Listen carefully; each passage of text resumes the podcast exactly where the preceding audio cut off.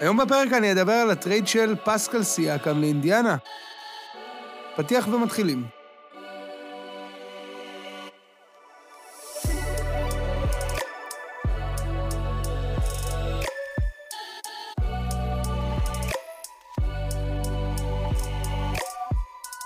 טוב, אז האמת שהטרייד הזה כבר קרה שבוע שעבר, אבל אני מעלה בדרך כלל בימי שלישי. אבל ביום שלישי הייתה את הטרגדיה של 21 החיילים, כך שזה היה יום מאוד עצוב, ולא לא היה לי חשק, מן הסתם, להקליט ולערוך, ובטח שלא להעלות פרק. אה, ולכן אני מביא לכם את הפרק אה, על הטרייד של סיאקם באיחור קל. ולכן גם את הטרייד של טרי רוזיר למיאמי, וגם את הפיטורים של אדריאן גריפין וההעסקה של דוק ריברס, אני אדבר על הכל מחר. על טרי רוזיר אני לא יודע, אבל על כל מה שקורה במילווקי בטוח. בכל מקרה, פסקל סיאקם עבר לאינדיאנה עבור ברוס בראון, ג'ורדן וורה, קיירה לואיס ושלוש בחירות דראפט סיבוב ראשון. עכשיו, זה נשמע הרבה, אבל אם אינדי תהיה טובה בזכות סיאקם וכמובן טייריס אליברטון, אז הבחירות האלה צפויות להיות במקומות בין ה-22 ל-30, כאילו בסוף הסיבוב הראשון. אז זה לא אמור להיות איזשהו פרוספקט אה, שהם מוותרים עליו. מדובר בבחירות סולידיות כאלה. עכשיו, זה נראה כאילו טורונטו קצת בטרייד הזה, אבל בכלל לא. אינדי הצליחה לשמור את בנדיקט מטורין, השחקן המעולה שלה מהספסל. אף על פי שהוא יכל להתאים לטורונטו כמו כפפה ליד, היות והוא גם צעיר והוא יחסית קרוב לגיל של סקוטי בארנס, וגם הוא קנדי. אבל אינדיאנה משאירה אותו וזה פלוס ענק.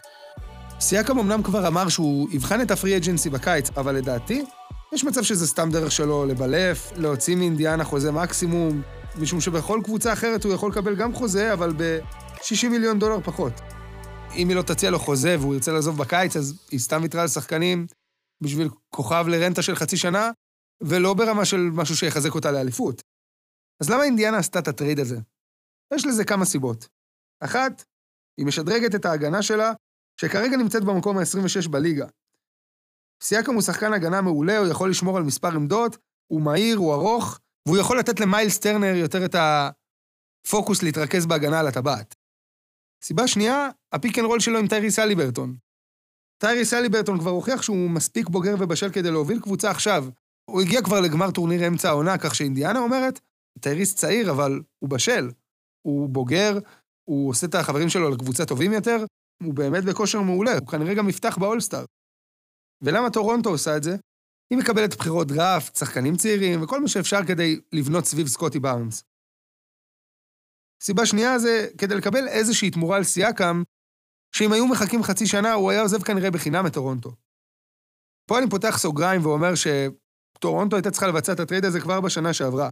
הם היו מקבלים הרבה יותר עבור כוכב עם שנה וחצי בחוזה מאשר חצי שנה. מה טורונטו יעשו מכאן? טורונטו, אני מאמין, תצא ל rebuild, כי אין לה יותר מדי על מה לשחק העונה, וגם אם היא תשתחל ל play-in, ואיכשהו תעשה איזה נס ותגיע לפלייאוף, אני לא רואה את זה קורה, אבל, אבל היא, לא, היא לא מספיק טובה כדי אפילו לא לגזול משחק אחד מבוסטון. אז מה הם יעשו?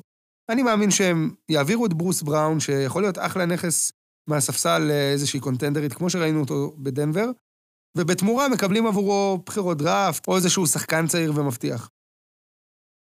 בואו נדבר גם על גולדן סטייט. גולדן סטייט גם הייתה בשיחות עם הרפטורס, וכמה שסיאקם היה עוזר לה בתקופה הגרועה שלה עכשיו, אבל הטרייד נפל מהצד של גולדן סטייט, שלא רצתה לשחרר או את מודי או את קמינגה. בעיניי, טעות. טעות. כי קמינגה כבר עושה קולות של דיבה, שהוא לא מקבל מספיק דקות, וסטף קרי די סוחב את הקבוצה לבד למקום ה-12, כך שזה לא מספיק טוב. דריימונד זה דריימונד, הוא חזר מהשעיה, אבל הוא פצצה מתקתקת, ואני לא אופתע אם הוא יושעה בפעם השלישית העונה, ולקליי אנחנו שומרים חסד נעורים על השנים היפות, אבל לצערי השיא שלו כבר מאחוריו. סיבה נוספת שזה נפל זה כי גולדן סטייט לא רצתה לשלם לסיאקם חוזה לחמש שנים. שזה אני כאילו חצוי לגבי זה, כי מצד אחד אני יכול להבין, סיאקם הוא, הוא כוכב, הוא אולסטאר, אבל הוא לא סופרסטאר. הוא לא מה שיהפוך את גולדן סטייט לאלופה. יחד עם זאת, אבל היות והכוכבים מזדקנים, והקבוצה צמאה לאיזשהו דם חדש בהתקפה, והניסיון שלהם לשושלת אה, בין-דורית בין השלישייה המבוגרת של סטף, קליי ודריימונד, לבין איזשהו דם חדש, מה שהיה ג'ורדן פול, ג'יימס וייזמן, קמינגה ומודי, ראינו שזה לא עבד. לא יודע, אני פה אה, קצת חצוי, אבל עדיין חושב שגולדן סטייט הייתה צריכה לעשות איזשהו מהלך, או אני מקווה שהיא תעשה בחלון הקרוב איזשהו מהלך כדי לנסות לפחות להשתחל ל play-in. ולסיכום, אני מבסוט מה trade הזה של אינדיאנה, כי בסוף צריך לזכור, אינדיאנה זה לא מיאמי, LA, ניו יורק, זה לא איזה שוק ששחקנים רוצים להגיע אליו, זה שוק שצריך לבנות מלמטה, כמו שהבאקס בחרו ביאניס ובנו סביבו, ודנבר בחרו את יוקיץ' ומרי ובנו סביבם, ככה אותו דבר אינדיאנה צריכה לעשות סביב טייריס הליברטון, וזו עוד חתיכה לפאזל, ואני מאוד סקרן לראות איך העונה הזאת תתקדם ואיך אינדיאנה תיראה בפלייאוף. האם היא תגיע רחוק יחסית ותפתיע? האם היא תהיה one piece away, מה שקוראים לזה, חתיכה אחת מבאמת להתמודד על אליפות? ויהיה מעניין. אנחנו נתראה בפרק הבא.